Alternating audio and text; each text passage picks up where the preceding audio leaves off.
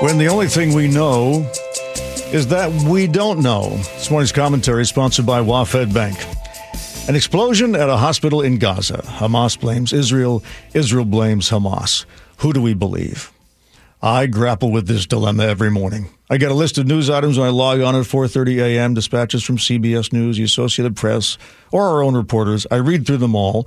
When I see one that sounds too good or too horrible or just too confusing, I look it up on sites I trust New York Times, BBC, Seattle Times.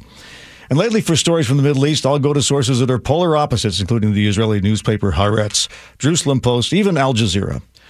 I'll try to find the original source to avoid the telephone game effect. And if it's still questionable or there are too many different versions, I either ignore the story or if it can't be ignored, like this hospital bombing, mention the discrepancies. But even then, there are no guarantees because in war, information is just another weapon. Fact checks are always too late. And the internet is all about posting it first and vetting it later. Propagandists' dream. There have already been documented incidents of images from other wars being passed off as coverage of this one. If only there was some all seeing satellite that could detect who fired first. Actually, the U.S. comes pretty close to that. But since most of us are not experts in analyzing satellite data, do we believe it? Do other countries believe it?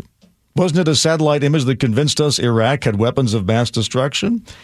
And even if we do discover the truth, how does it help?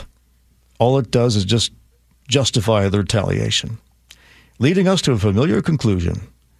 The only way to win a war is not to start one or for both sides to suddenly realize the futility of what they're doing and lay down their arms, and then for the rest of the world to join in a promise to protect both sides.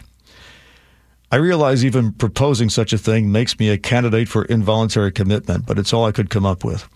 If you have a better idea, let me know.